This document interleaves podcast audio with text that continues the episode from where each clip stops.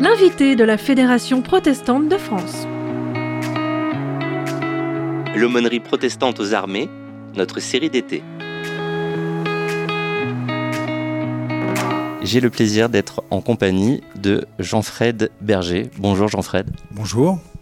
Vous êtes général de division en seconde section, euh, c'est-à-dire plus en activité mais rappelable au service. Et vous êtes également président de la commission d'accompagnement de l'aumônerie protestante aux armées depuis 2015. Alors pour commencer, est-ce qu'en deux mots, vous pourriez nous présenter rapidement euh, cette commission et l'aumônerie euh, militaire protestante? Alors, l'aumônerie protestante aux armées, c'est 75 aumôniers de différentes euh, catégories. Il y a des aumôniers d'actifs, et puis euh, pour la moitié, et l'autre moitié, ce sont des réservistes. Voilà. Et la commission, eh bien, elle existe depuis 1854.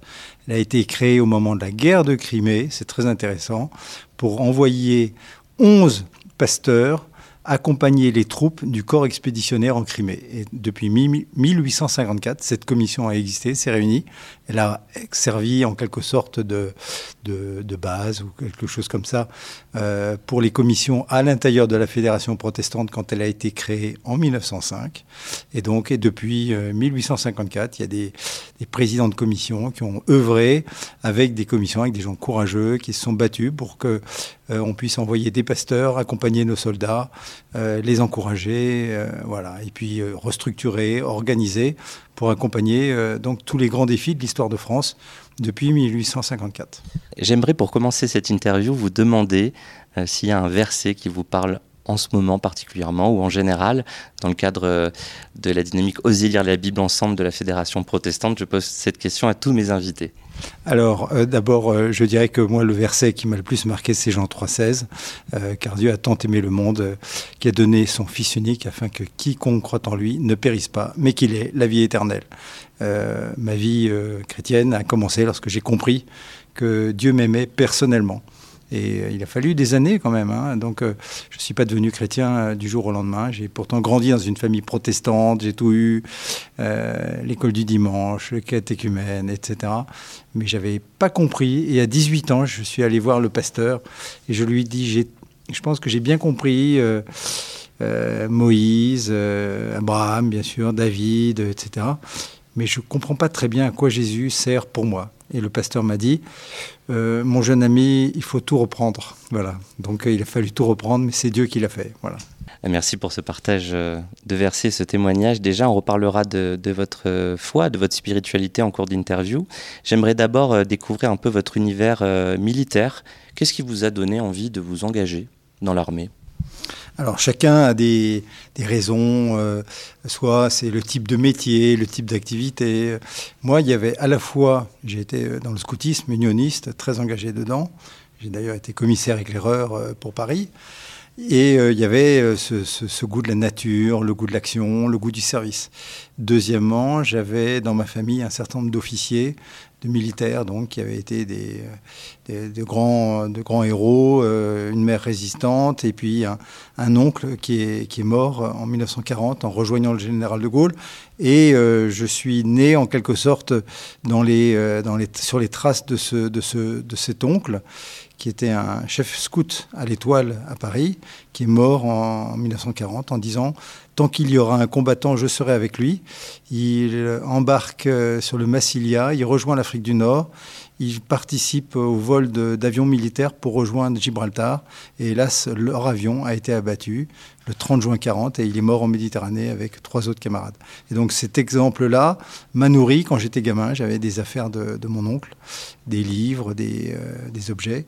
Et donc ça m'a inspiré. Et donc j'ai voulu faire Saint-Cyr pour un jour défendre mon pays si nécessaire et, servir. Voilà. Quelles sont les, valeurs que vous avez découvertes et qui vous ont marqué quand vous avez fait cette formation euh, d'officier à Saint-Cyr? Alors, ce qui euh, ne correspondait pas tellement à tout ce que j'avais vécu avant dans le secondaire euh, ou dans le scoutisme, c'était le sens du sacrifice. Euh, alors là, c'est quelque chose qui est très, je dirais, très développé, très inculqué à Saint-Cyr. Euh, l'esprit du verser son sang, être prêt à, mourir, euh, l'exemple aussi. voilà, il y a ce sacrifice, c'est quelque chose qui a été nouveau pour moi et qui m'a quand même marqué. C'est-à-dire que j'ai toujours, pendant mes 39 années de service, j'ai toujours pensé que s'il le fallait, ben, il fallait être prêt à se sacrifier euh, et rester digne, euh, ne, pas, ne pas fléchir, ne pas faiblir et rester un exemple.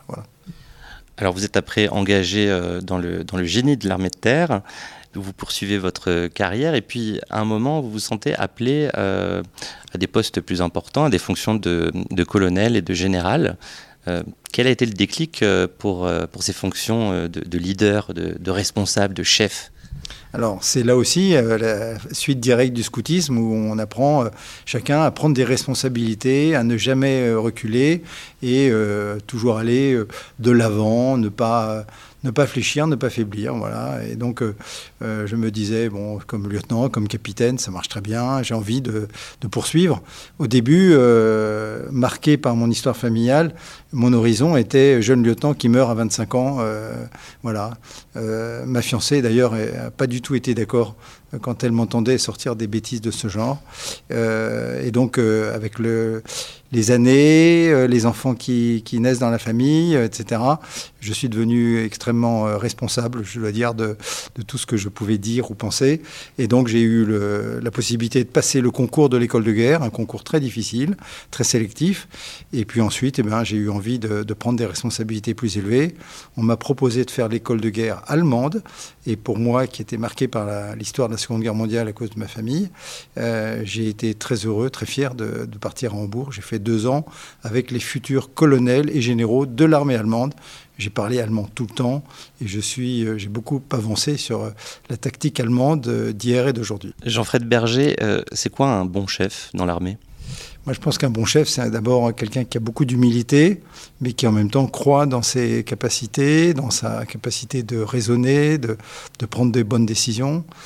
Je dirais également, c'est quelqu'un qui sait s'entourer, qui sait s'appuyer sur ses subordonnés, un chef, euh, un bon chef, il sait écouter ses subordonnés, ses sous-officiers. Moi, j'ai beaucoup appris de, la sagesse de mes sous-officiers, plus tard de mes euh, officiers, de mes colonels, ou même, il y a quelques, temps, j'étais dans l'OTAN, j'avais huit généraux et amiraux sous mes ordres de différents pays, et ben, il faut écouter, et il faut prendre avis, euh, et puis à un moment donné, être capable de trancher, etc. Un bon chef. Et puis enfin, c'est un chef qui, donne l'exemple, qui donne de, sa personne, qui travaille, qui, réfléchit, qui euh, prépare, et qui, euh, dans les moments décisifs, sait se placer à l'endroit important dire euh, l'endroit important, c'est pas nécessairement d'être le, le, grouillot qui est euh, derrière ses dossiers, mais c'est peut-être à un moment donné d'être euh, à l'endroit exposé et puis ensuite de retourner préparer la nouvelle phase d'une action militaire, etc.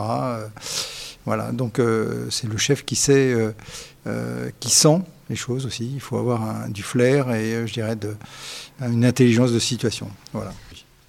Comment votre foi euh, a-t-elle euh, joué euh, dans votre carrière militaire? Est-ce que c'était quelque chose d'évident à vivre, la dimension spirituelle, ou est-ce que c'était plus quelque chose de caché dans votre côté? Comment, comment ça, ça a compté? Alors tout d'abord, quand je suis entré, quand je suis rentré à Saint-Cyr, j'étais protestant, ce qu'on dirait sociologique, c'est-à-dire que j'avais eu tous les sacrements du protestantisme. Euh, je n'avais retenu qu'une chose, c'était l'appartenance à une forme d'élite euh, sociale et euh, spirituelle avec des, bonnes connaissances bibliques, etc. mais lorsque j'ai eu une démarche de foi qu'on peut qualifier de conversion, ça m'a changé dans, beaucoup d'aspects de ma vie. Hein, et donc incontestablement, la foi a pris une place très importante dans mes décisions. Euh, bien sûr, euh, un chef dans l'armée française ne doit pas étaler, faire euh, étalage de, sa foi, de son engagement spirituel. On doit respecter donc chacun. Et quand j'ai commandé mon régiment de parachutistes, j'en avais mille, je ne leur ai jamais fait aucun discours en leur parlant ni de ma foi, ni de la leur. Est-ce qu'on peut du coup partager euh, sa foi et l'Évangile sans en parler? Oui, moi je pense. Je pense. Euh, je pense qu'on peut leur, euh, leur dire qu'on les respecte, qu'on les aime, qu'on est confiant pour ce qui va se passer. étonnamment, j'ai autorisé pour un départ en Afghanistan, un peu après les attentats du 11 septembre, j'ai autorisé l'aumônier catholique à prier pour le détachement qui partait euh, au petit matin euh, de mon régiment de parachutistes. C'était le premier détachement qui partait. Euh, c'était en décembre 2001, juste après. Hein, et donc il partait fin décembre 2001.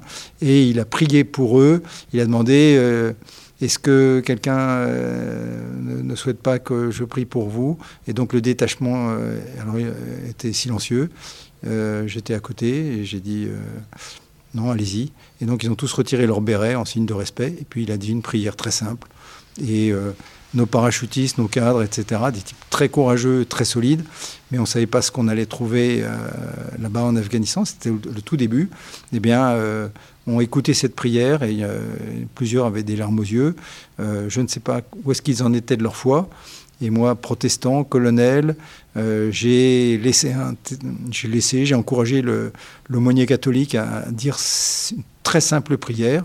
Voilà, et donc ça aide incontestablement. Euh, la, foi euh, au fond de soi, lorsqu'on est seul dans son bureau, lorsqu'on est exposé dans une situation vraiment difficile qu'on entend les balles qui sifflent, etc., qu'il y a des explosions, des attentats, euh, euh, qu'on est au milieu de tout ça. On se dit, euh, qu'est-ce qu'il en est de, ma vie, des hommes qui me sont confiés Eh bien, de pouvoir tout confier à Dieu dans le secret de son cœur, ça aide énormément.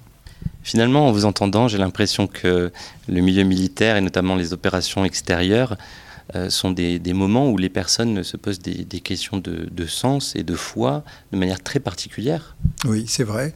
Et c'est pour ça qu'il faut des aumôniers militaires qui soient des, vraiment hommes de, vrais hommes de foi. Euh, alors on a des aumôniers euh, hommes et femmes. Hein. une des responsabilités d'ailleurs des aumôniers, c'est le conseil au commandement. Et ce conseil peut servir sur le plan éthique, sur le plan moral, psychologique, du chef, parce que le chef est souvent seul. Euh, et puis enfin, euh, il est là aussi pour euh, écouter la détresse des hommes et des femmes, l'inquiétude. Je sais que pendant la première guerre du Golfe, il y a un aumônier militaire qui était dans la Légion étrangère qui m'a dit avoir fait plusieurs baptêmes dans les derniers jours avant l'offensive de, fin janvier ou début février 91 dans le désert. Et il a baptisé des, légionnaires, puisqu'il était auprès d'unités de Légion, euh, qui demandaient le, baptême.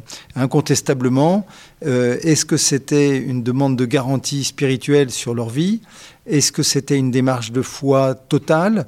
Seul Dieu connaît. Mais euh, l'aumônier était là et il les a accompagnés.